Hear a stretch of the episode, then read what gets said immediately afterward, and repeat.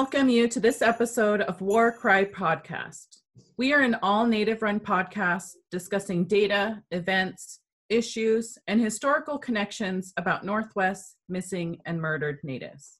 Thank you for joining us for this episode. My name is Emily Washines.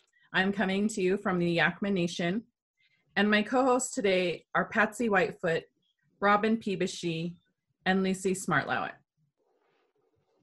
So this uh, Washington lawmakers hail passage of bills addressing missing and murdered Native women. This is an article from Spokesman Review, but it's really well known throughout uh, Indian country that Savannah's Act and Not Invisible Act both passed. So both bills had previously passed the Senate in March and will now go to the president to be signed into law. We also have an upcoming event coming up on October 2nd. It's called the Remembering Rosenda Strong Car Parade in Toppenish, Washington. This is the anniversary of when she went missing and it's hosted by her family. Um, she was later found in a horrific manner and she still has not been returned. Her remains have not returned to her family. You can find information about this uh, event on her family's Facebook page, Help Us Find Rosenda Strong. This is episode nine, which is our second to last episode for this season. We will return in June 2021. Uh, yes, uh, they haven't sent out the flyer yet, but on September 30th, there'll be a, a parent engagement forum with the superintendent of public instruction. They're still working on the flyer, but there'll be the focus will be on parent engagement within our school systems. And we also have a video message from Liz Hilderbrand, our previous guest. Hello, everyone. Hello, Robin, Patsy, Emily, and Lucy. Thank you so much for having me on the podcast last week. Uh, it was really wonderful, enriching, and loving experience, healing experience for me to be able to come on the podcast and speak about my journey through grief uh, and my search for my son Josiah and his great loss, the one I still experience today. Um, I really appreciate you inviting me into uh, the murdered and missing Indigenous peoples movement as well as into the Yakama tribe. Uh, this is really huge for me. Um, and thank you too to Sissy Reyes, sister of Rosenda Strong, who went missing uh, in October of 2018 and was found July 4th, uh, 2019 um, she reached out to me along with Carmen Strong, daughter of Rosenda Strong, um, and invited Josiah, invited me, uh, proverbially, anyways, into their uh, the gathering that they had in June to uh, bring attention and keep Rosenda uh, out in the forefront um, in the community's mind uh, and handed out flyers printed at their own cost and have been very loving and supportive of me. It's the love and support of so many people uh, that have helped carry me through this incredible tragedy and uh, continue to lift me up when I cannot rise on my own. So thank you again, and I look forward to meeting all of you in the future. And thank you too to Tammy Ayer of the Yakima Herald, who continues to write about our murdered and missing loved ones. Um, that this is really important uh, uh, stuff for us to be talking about. This is important for us to hold space with one another and and keep these stories in the forefront. Um, keep us talking about them and allow us to uh, come together through opening our hearts and sharing our experiences with one another. So thanks again and take great care. I hope to talk to you soon. Bye bye. We also have a guest today, which Patsy will be introducing. Good afternoon. My name is Patricia Whitefoot, a, a citizen of the Yakama Nation. Uh, this afternoon, I'm excited to introduce you to uh, an amazing guest. Carolyn DeFord is Puyallup, Nisqually, Cowlitz, and mixed French-Canadian descendancy. She is currently the Trafficking Project Coordinator, Missing and Murdered Indigenous Peoples Advocate for the Puyallup Tribes Community Domestic Violence Program. She supports program goals to address human trafficking, MMIP, domestic violence, and abuse impacting the community. These important issues, partnered with personal experiences and being the daughter of a long term missing person, have inspired her to raise awareness for missing and murdered Indigenous peoples Prevention and the Healing Power of Culture. In 2016, in an effort to support families, bridge gaps in media services, and assist with resources and advocacy, Carolyn founded Missing and Murdered Native Americans, a grassroots volunteer organization focused on supporting families, awareness, prevention, and advocacy. Good afternoon, Carolyn. It's wonderful to have you here. Good afternoon. Thank you for having me. So, the first question we're going to ask, Carolyn, is I want to have you help our listeners know who your mother is. So, would you please let us know uh, when she went missing and where she was living, and then also a little bit about her personality and character as your mother? Yeah, my mom um, went missing October 29th, 1999. So, we're coming up on the 21 year anniversary 21 year anniversary of her disappearance. I lose count. Like this morning, I even had to ask myself how old I was. Um, and she lived in La Grande, Oregon, so small college town, rural Oregon. Um, it was kind of town where everybody knew everything that was going on. Everybody knew everybody's business and where everybody was. And we had lived there since like 1976 or so. So that was my, my mom had made home there. Um, she was um, she loved the outdoors and anything that had to do with sustainable uh, food sovereignty. So she had ma- made large gardens. We always had two two gardens, maybe three. Um, she was harvesting and putting away food and putting away fruits and vegetables. And we would go to some old homesteads every spring and summer and fall to harvest apples and plums and peaches and pears that were in these old abandoned homesteads you know because they always had a little orchard out there and she um she really enjoyed going out and doing that was a lot of our family time you know mushroom picking and huckleberry picking hunting. She she just enjoyed anything that had to do with being out there and in nature and and filling the freezer you know putting food in the freezer for the year the coming year. And she was so independent you know. I i've always been more of a will you help me with this? And my mom was like i'll do it myself. Or she'd be like you can do it yourself and she had so much confidence in her abilities to take care of herself and to do things and not rely on on other people and she was strong and fierce and and I think always tried to bring more of that out in me. I have a little bit more of a um, of a calmer personality than my mom did, and so she's always trying to light that fire in me and get me to, you know, get me to fire me up, get me to stand up for myself, get me to do something, you know, and and I think in her passing, she's been able to, she's really been able to do that, you know, to bring that out in me, and um she was kind you know she was kind and funny and she was always taking starts off of her plants and getting them started and giving them to the um, giving them to my grandma or giving you know giving starts to the um, the neighbors or people come over and you never left empty handed you know she's always here take this and oh you need this and if it wasn't you know food or plants or treasures. You know, she was an antique, um, an antique hound and a rock hound, and um, she just was interesting. And it wasn't until she's gone and I'm an adult that I realized how interesting and smart and creative and resourceful she was. You know, and and that I I sure wish that she was here to you know I, those are things I enjoy now. You know, and um, I miss that, you know, I miss that with her. And I imagine that it, I can only imagine what things would be like. So thank you so much. Um, what was your mother's name? Her name was Leona Leclaire Kinsey. She was um, Puyallup Nisqually Cowlitz, um, French Canadian, and I'm not sure. There's really no documentation on on what her mother, you know, what her mother's descendancy was. I'm maybe British, but I'm not I'm not sure. Like she didn't really talk about that a whole lot.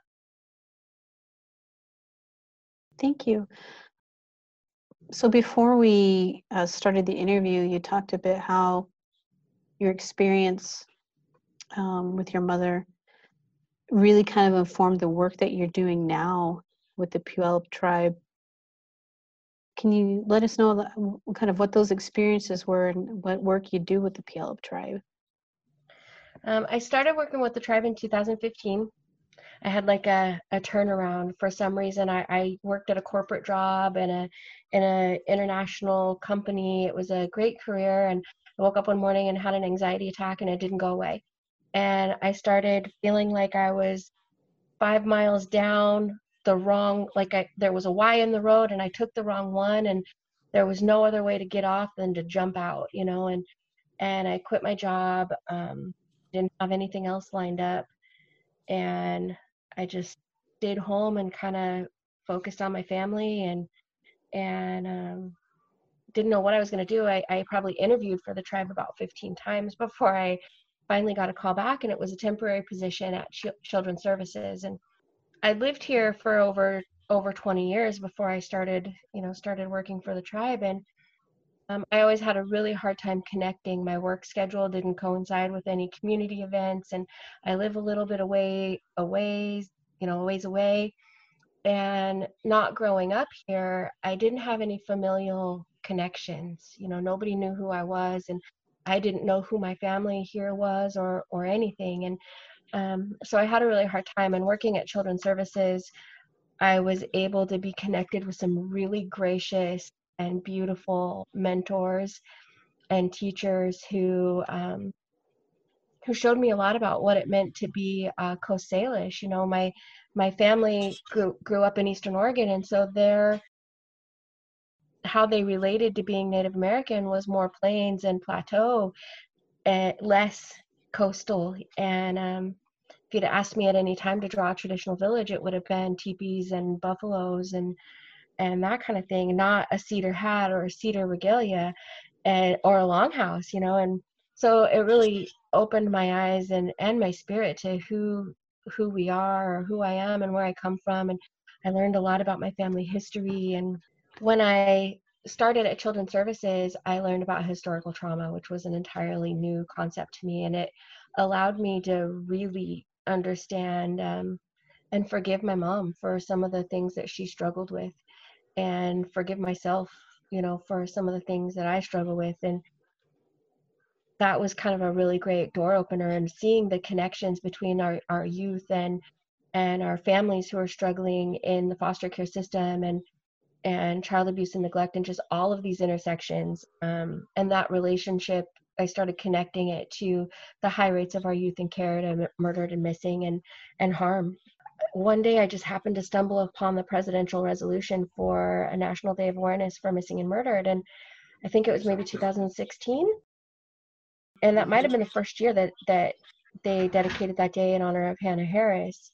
And so I approached our tribal council to recognize May 5th um, within our tribal community. And they, without without a doubt or without much question, were were very supportive and several folks in the community started sharing their stories with me and, and put up red dresses and signs and get a newspaper campaign and some social media work on raising awareness for missing and murdered indigenous women within our communities and not long after that we signed a resolution acknowledging may 5th as a day of awareness for missing and murdered native american people um, not just our, our women but we have a lot of mamas who are still here you know who are here and grieving their sons and sisters who are grieving their fathers and brothers. And and this is an issue that affects all all of us. And so the tribe has been very supportive along those li- lines. And that kind of opened the door for me to get into to be approached by our community domestic violence advocacy director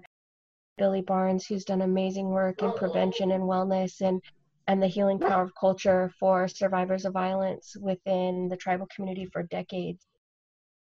So I started working with her and it kind of just all these doors just opened from there, you know, and I was talking to one of my mentors once and was really afraid to take that leap from where I was, where I was comfortable to moving into the DV program and she just said, you know, who are you to question the path that creator, the doors that creator open for you? So I so I did it and now, you know, doors open and I can't question how how or why those those do it. Just pray that I that I follow my path in the best way the best way that I know how and that I have guidance, you know, from my ancestors and creator to to do justice or or honor those who we've lost. Um, when my mom disappeared, like like you'd mentioned, there's a lot of times where we don't have people to talk to, you know, and there's not any resources. You know, you file your missing persons report and you might be given a number, but you probably aren't. You probably have to go back and ask for one but you're not given any tools you're not given any resources you're not given any what to expect or what can i do or or anything and back then there was no internet.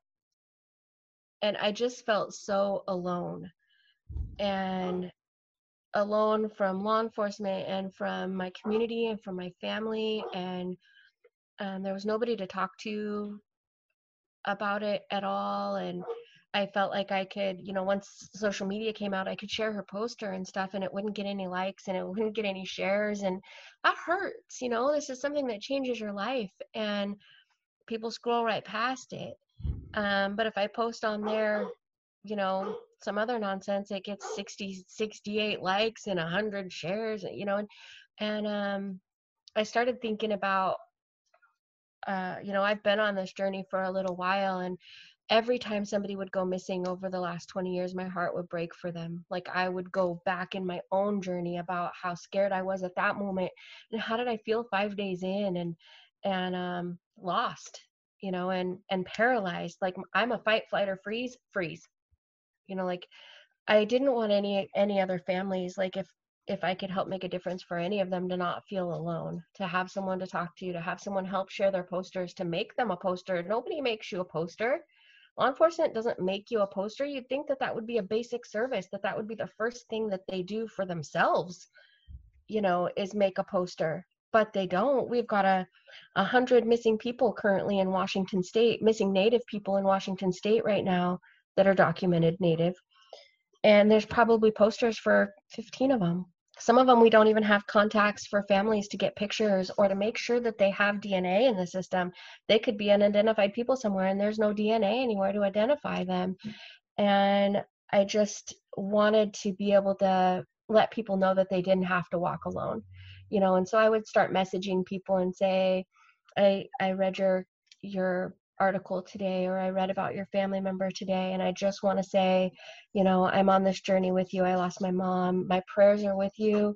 I'm here if you need to talk. And 98% of the time they would message me back and just start conversation and most of the time their loved ones would come home or would make contact within a few days and we would you know re- share that relief you know and not having to worry about it at night when you can't sleep and not have anyone to talk to you know so that was kind of where where that had started and bringing some of that advocacy into the Puyallup tribe and to domestic violence awareness program being that DV is such a contributor to hurt and harm to our to our people and to our women and um, CDC did a report several years ago that nearly 75% of, of Native women uh, that are victims of homicide have a connection to domestic violence and intimate partner violence. And it's preventable you know that that's so preventable. And so um, that's kind of where my my awareness and work in the Puyallup tribe kind of started.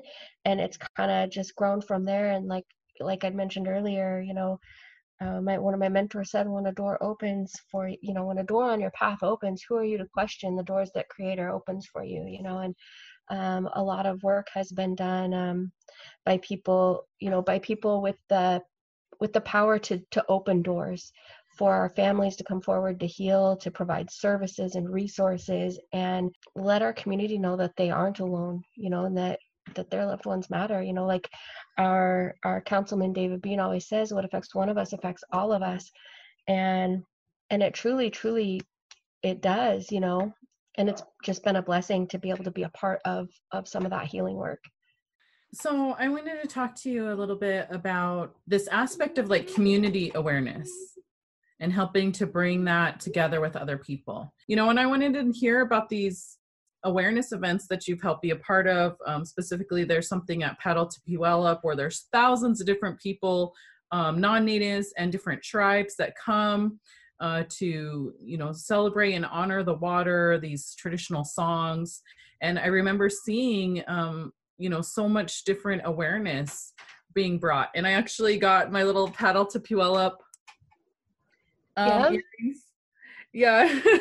um, I actually bought this at Lummi the year after, but I didn't get enough. So uh, I and keep celebrating. But again, these events and this aspect of bringing forward awareness.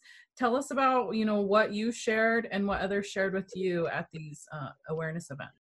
paddle to Puyallup was um I don't know I, I can't put words to it. It was such a a profound time for a lot of folks and I approached our canoe family tribal council and my my director and our program participants you know my my coworkers my my family at CDVAP who who do a lot of this work with me and it's not necessarily fair that I get to be the one to share it and talk about it because it, it wouldn't be possible without all of their work and support and time into into doing you know doing the work that it takes to to make these things happen. But I approached them about wanting to do something to honor our missing and murdered people who should be on this journey and aren't and to heal our loved ones who are on paddle you know on the on the canoe journey and her paddling every day and and grieving and it's such a healing event that dedicating a project to that.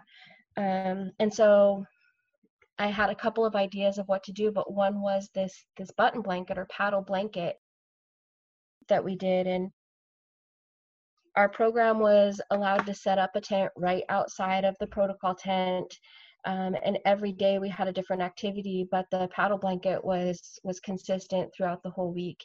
And we had um, little three inch carved cedar paddles and an assortment of tools to decorate them. And we just invited anybody to come and and dedicate a a paddle to their loved one or somebody you know a story somebody in their community who was who was missing or murdered.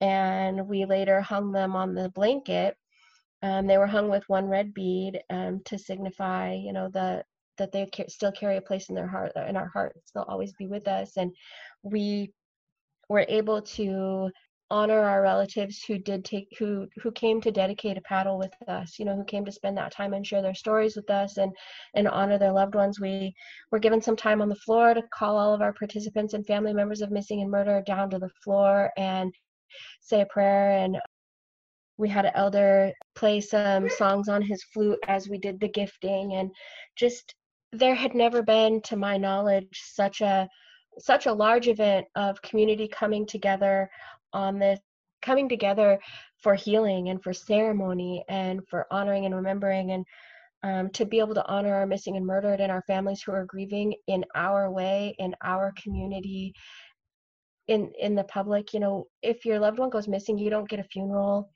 you might get a candlelight vigil these days but attendance is unpredictable and sporadic you know and this was a way to give ceremony to folks who maybe had had never been able to have have ceremony um, to have their name read and remembered in such a large platform with their people with people who knew them and loved them and and acknowledged them in a good way. And so that was kind of how that that came about.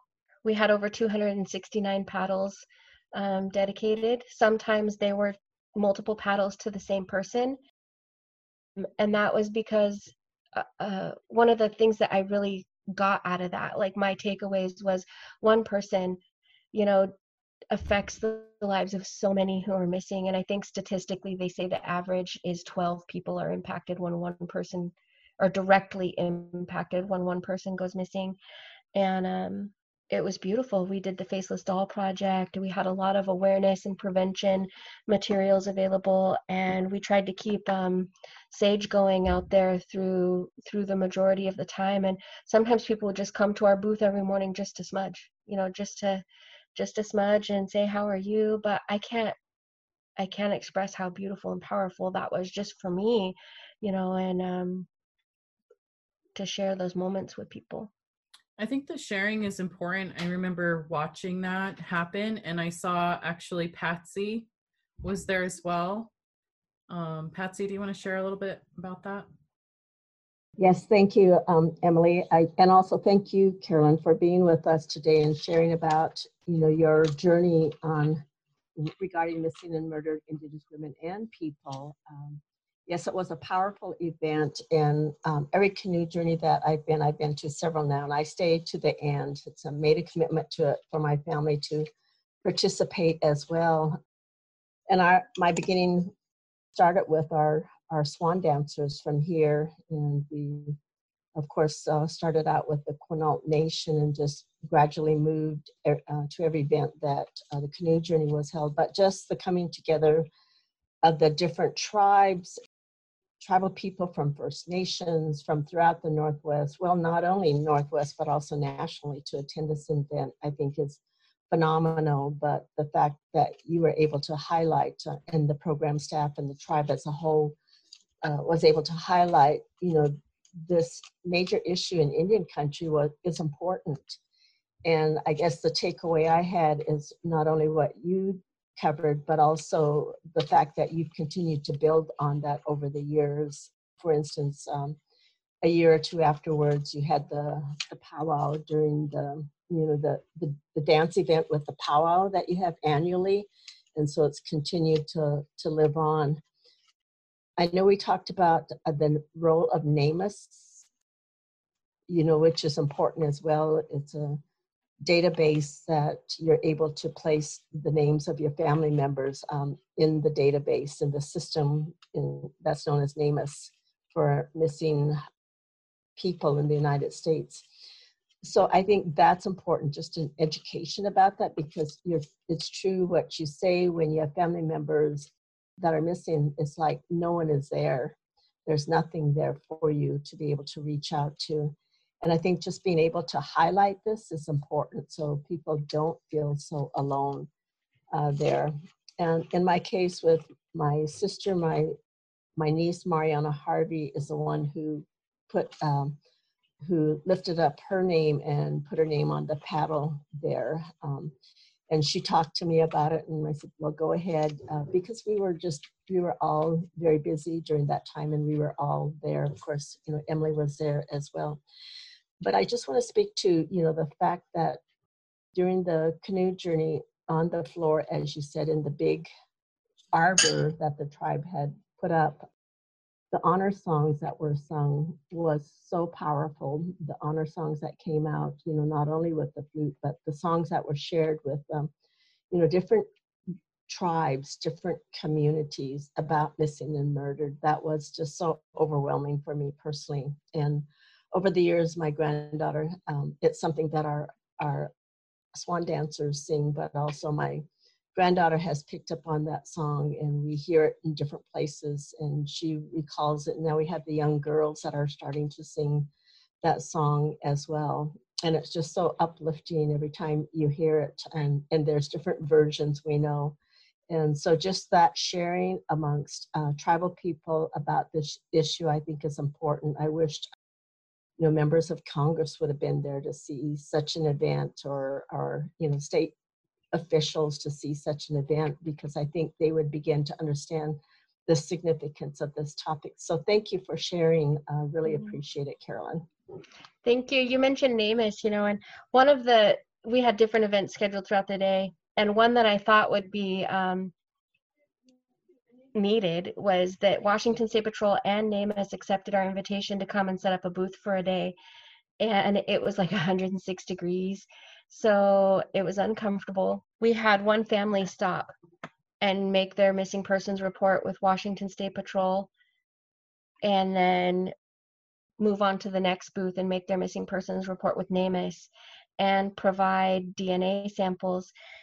Their loved one had been missing for 12 years at that time with no missing persons report because law enforcement told them that she was over 18 and she had the right to go missing several times. And then um, on another attempt to make a missing persons report, they were told that it was done and it wasn't. And so they came to our booth after 12 years and filled out their paperwork with Washington State Patrol and NamUs. And NamUs, uh, Jessica Hager came all the way from where she from Minnesota, you know, and, and um, came all the way here and sat out in the 106 degree heat. And I was like, sorry, we're Coast Salish. We're not used to this stuff, you know. it never gets that hot on this side of the mountain. You know, it it rarely gets over 90, and it was dusty, and people just did not want. Our booth was right in the sun, and um, one person stopped and filled all that paperwork out, and we still went through some of the the typical cha- every typical challenge that you hear about with a case we still went through that even after getting that done.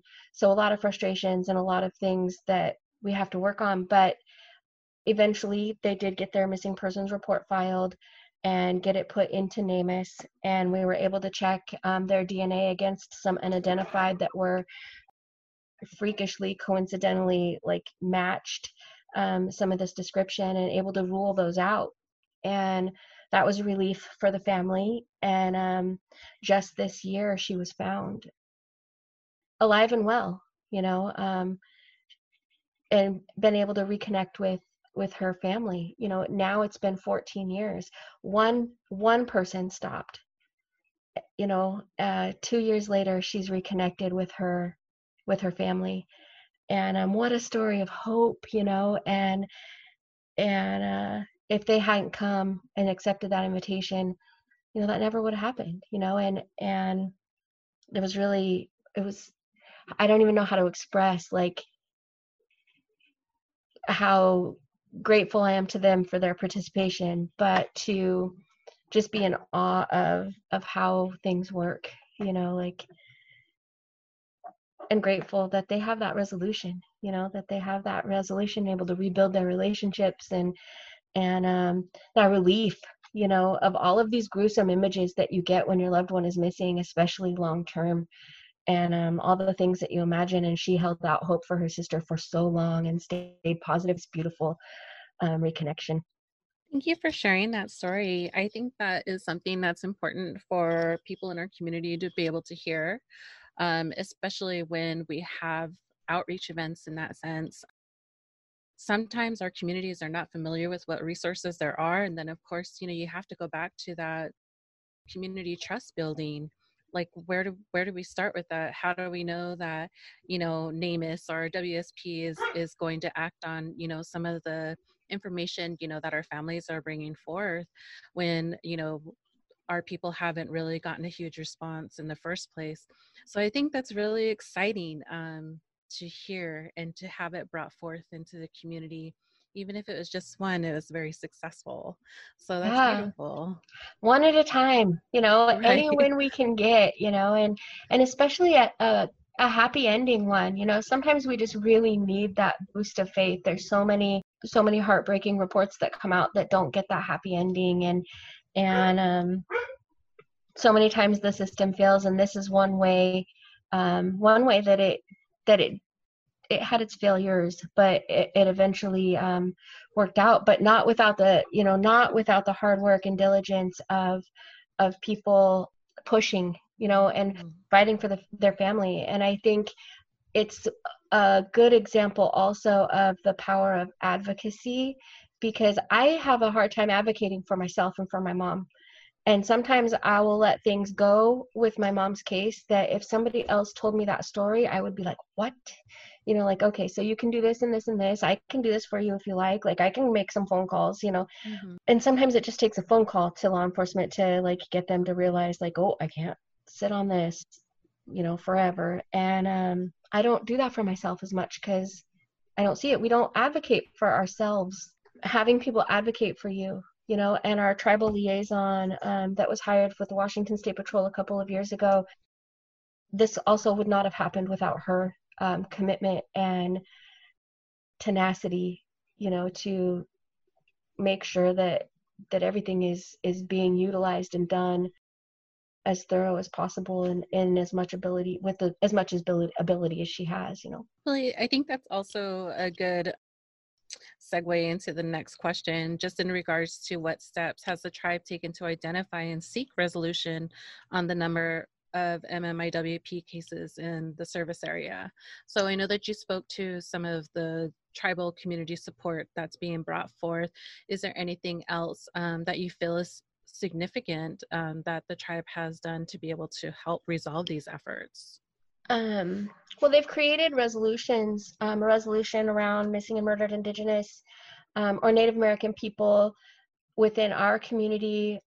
They supported a resolution for the city of Tacoma to pass a resolution on missing and murdered, as well as a resolution with ATNI in 2018 so they do their their awareness events they've created law and order codes to um, address human trafficking on our reservation with the knowledge that that is a contributor to missing and murdered and just a, a human rights issue that that we have to address they have been very supportive of our domestic violence program and the prevention of hurt and harm within our community and healing programs for families who are left behind. Oh, geez, what else? You know, all of our programs are aware of their link you know this is this is an issue that no matter what social service program we work with um, what we do within our community if you're doing social service work your your job your end goal is to prevent hurt and harm. You know whether you're doing chemical dependency or homelessness and or mental health or children's services or dv eh, you know law enforcement it's to prevent hurt and harm. And so this isn't a siloed issue it's a community issue. I think the statistics that came out in the UIHI report with um, Annita Lucchesi that highlighted, you know, where Tacoma sat in that was really eye-opening, not only for me but for our tribal council, and just to realize hearing our community stories that people don't necessarily talk about, and not everybody feels like they have an open door to go talk to tribal council. But at our last May 5th event um, last year, we had over 22 people take the open mic and speak and tell their story. And our chairman came up to me after that and was like, Thank you for this. It really opened my eyes because some of those people may not be Puyallup, but they're part of our community. Their loved ones were part of our community.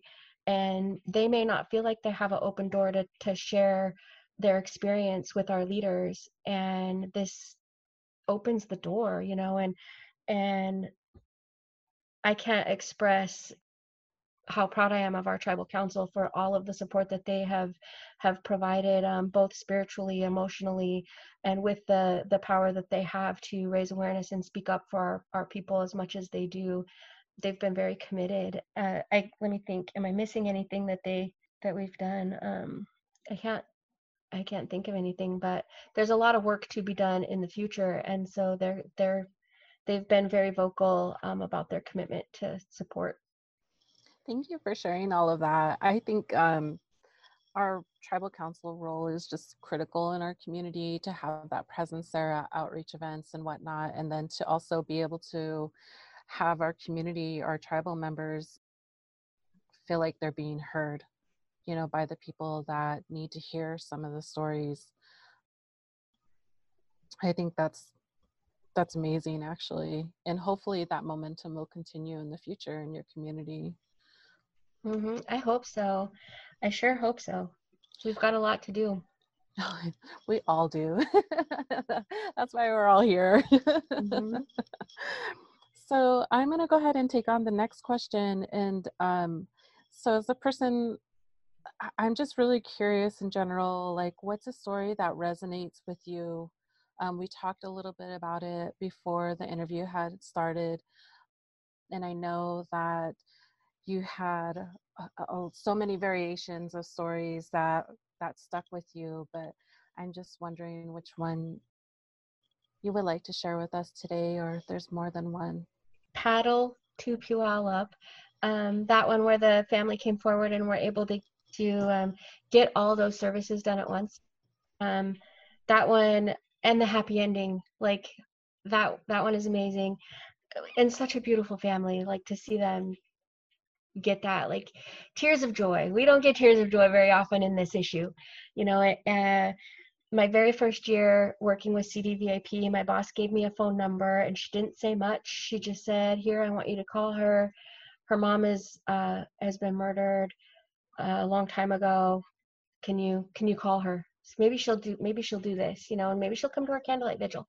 And i reached out and we had a good long conversation and her mother um, was a victim of, of a violent crime and our stories are similar and different but it was the first time that i sat down face to face with someone who i could relate to as a daughter wanting your mom you know needing your mom and worrying about your mom and and um, what that does to your family you know the dynamics within your family and the healing power of telling your story.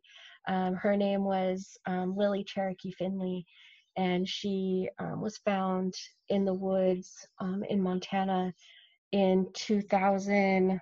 Oh gosh, same time as my mom, 1998, 1999. But um, she had a lot of children. You know, she had children and family who miss her and have never, you know, they'd never had the opportunity to talk about her like this. You know, and um, so that one really resonates with me just because I I can relate to to the family missing their mom. Right now, my heart is really with the Kaylee Mae Nelson Jerry's family. She could potentially be in the Spokane area. She, you know, she could be anywhere, but but my heart is with them because you always want a happy a happy ending and a resolution, you know, and that one always stays at the top of my heart. Rosenda Strong, you know, we're coming up on the anniversary of her disappearance and um, still family still fighting for justice and and even to get their remains back i mean that's that's like secondary victimization to hold her remains for that long and how you know how you support and fight for that you know fight for that justice that one has been um is always one of the first that comes to my mind too because it's just such an example of how rumors have some truth to them, you know, and law enforcement don't necessarily take rumors seriously. They're hearsay and and um, there's some truth to them sometimes. Um, Giovanna Tyler went missing on our reservation. She was a mama of three children. She was a victim of domestic violence, and there's been no um, no word or information on her case in a very long time. And so I always think about her like she was not Puyallup, she was Makah, but she was on our reservation when she disappeared. And we gotta you know we've got to think think about that you know um, some of the recent case we had with Aaron Garcia going missing and you know luckily his family has some re- resolution and he was found but it doesn't make that journey of waiting and and wondering and hoping and searching um, any less painful you know it just they have a, a some closure yeah there there's there's so many but um, Carolyn, I want to thank you so much for bringing up all the different cases. And I also want to add on a little bit about Atwai Rosenda Strong. I agree with you that, you know, she was found, she went missing in October uh, 2nd, uh, and she was later found on a freezer along Highway 97 in Toppenish.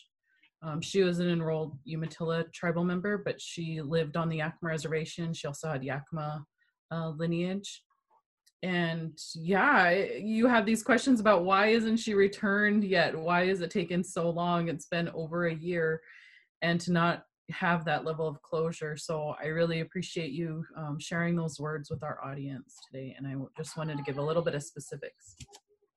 Yeah you know and and her sister has been so vocal and um that takes a lot of strength you know um, I didn't have it.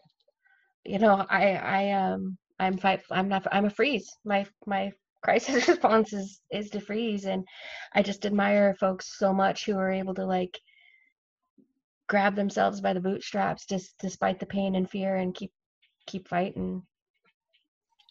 Caroline, I just want to thank you as well for bringing up just the connection of intertribalness that we have, especially in the Pacific Northwest. Patsy's brought this up a few times. Uh, like we had mentioned, we've uh, we've had some guests on who the their relative or who they were looking for or who had come up, you know, they weren't Yakima, but it, they're connected to our reservation and our people and how our community responds to it. As well as we had a guest, uh, George Lee, whose mother was Yakima, but you know her or her death had happened in the metropolitan city of Seattle.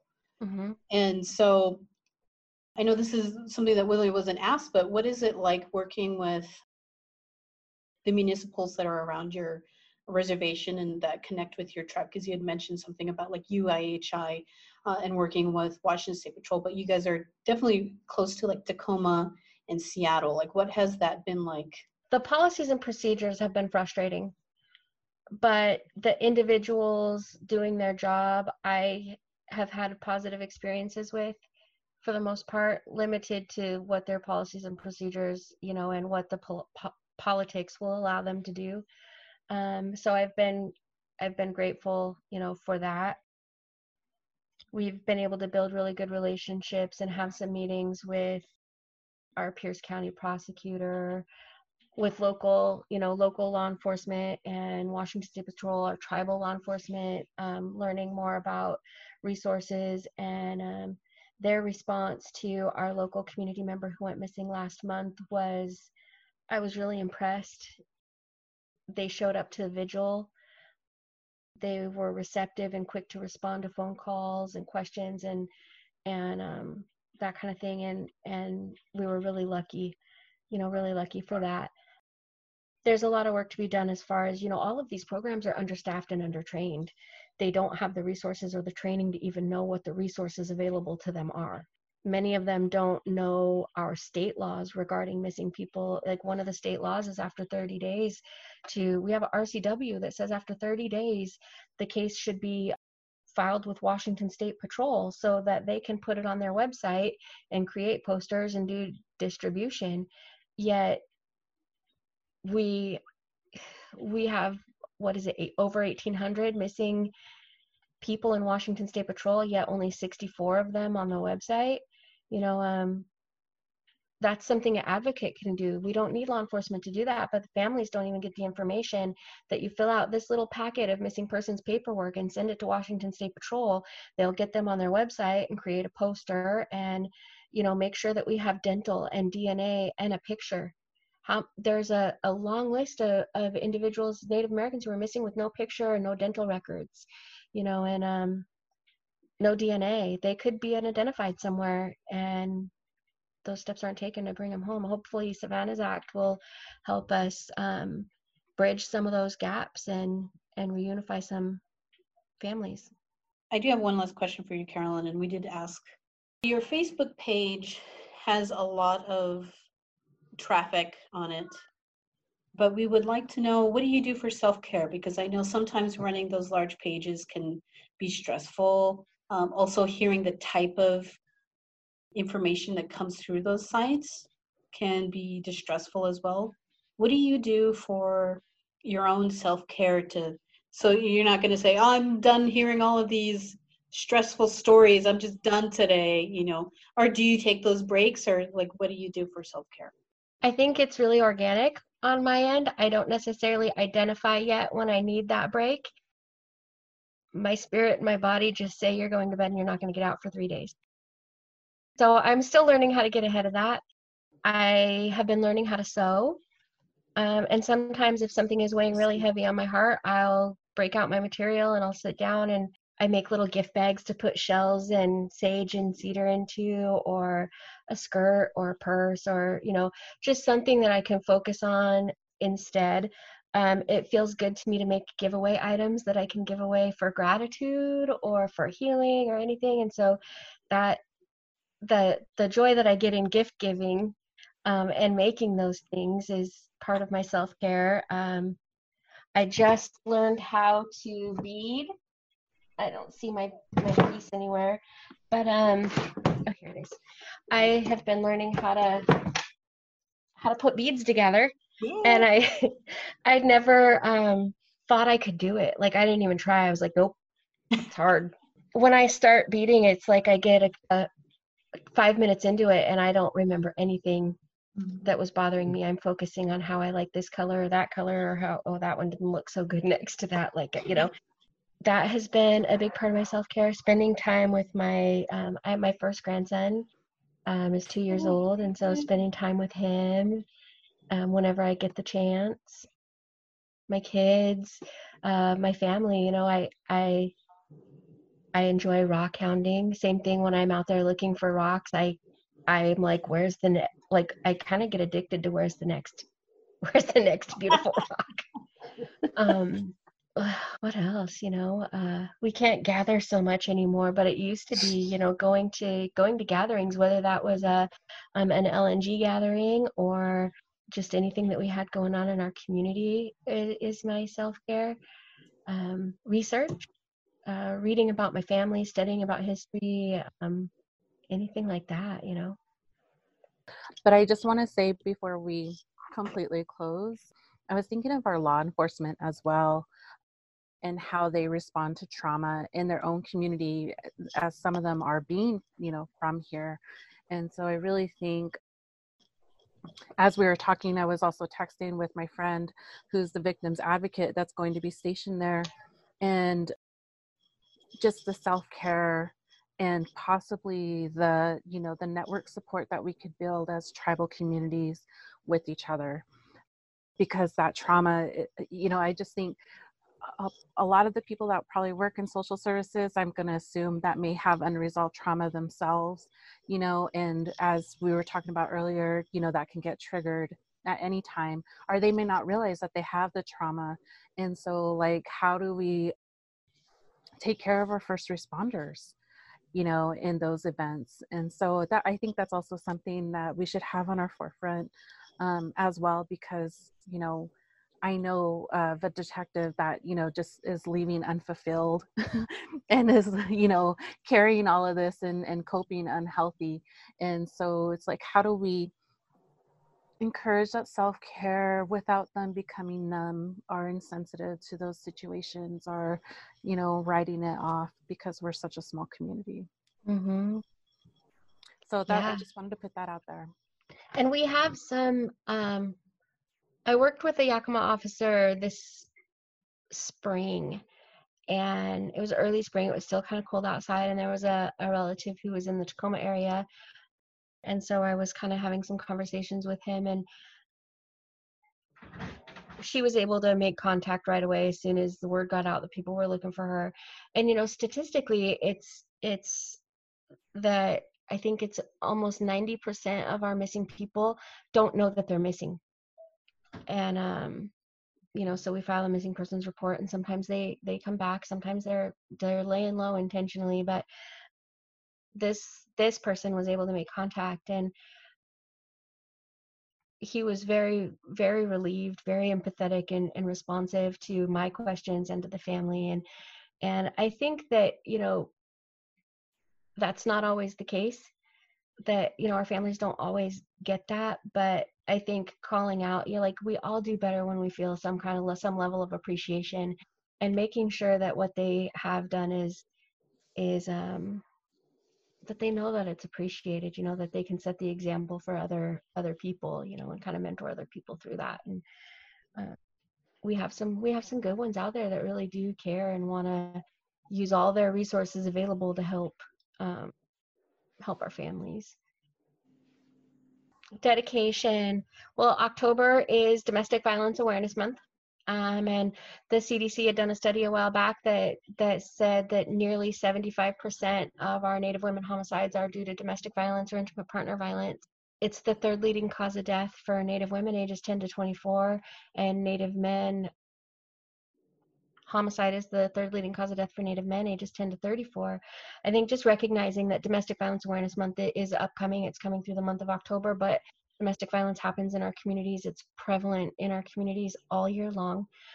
And all of our loved ones who have um, survived and who've been lost and you know just honoring that um, my cousin lenore davis lawrence was murdered responding to a call for help from one of her friends who was in a dv crisis and she was shot in the back as she went there and this wasn't her dv situation but i think she answered the call that any of us would have done had our friend called and said can you come get me Mm-hmm. and you know it's not necessarily the the victim or survivor that that is the only person affected by that you know but um it happens so much and just to remember you know that there are resources and there's support and that this is preventable um, we don't have to lose our loved ones to domestic violence you know and statistically what did they say like 86% of native women are victims of sexual assault and dv and I just that's my that's my shout out. My dedication is to our survivors, um, victims and survivors of domestic violence.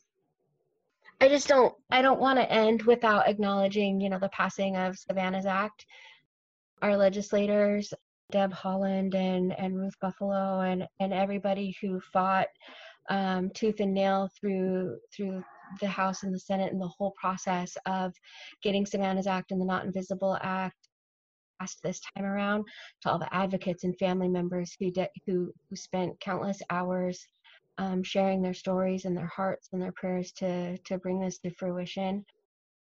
it's been a long time coming and a lot of work went into trying to make this a really strong piece of legislation and 2020 has been an ugly year but these are two beautiful things that have the potential to do a lot of good work so i think just acknowledging that you know that that savannah didn't leave us without leaving behind a beautiful legacy i'm excited to see um, where it goes For credits, we are edited and produced by Robin Pebeahsy. Logo by John Olney Schellenberger with Native Anthro. Sponsored by Native Women in Action. Shirts by Nicole Pebeahsy. And music by Lee Sekekwaptiwa.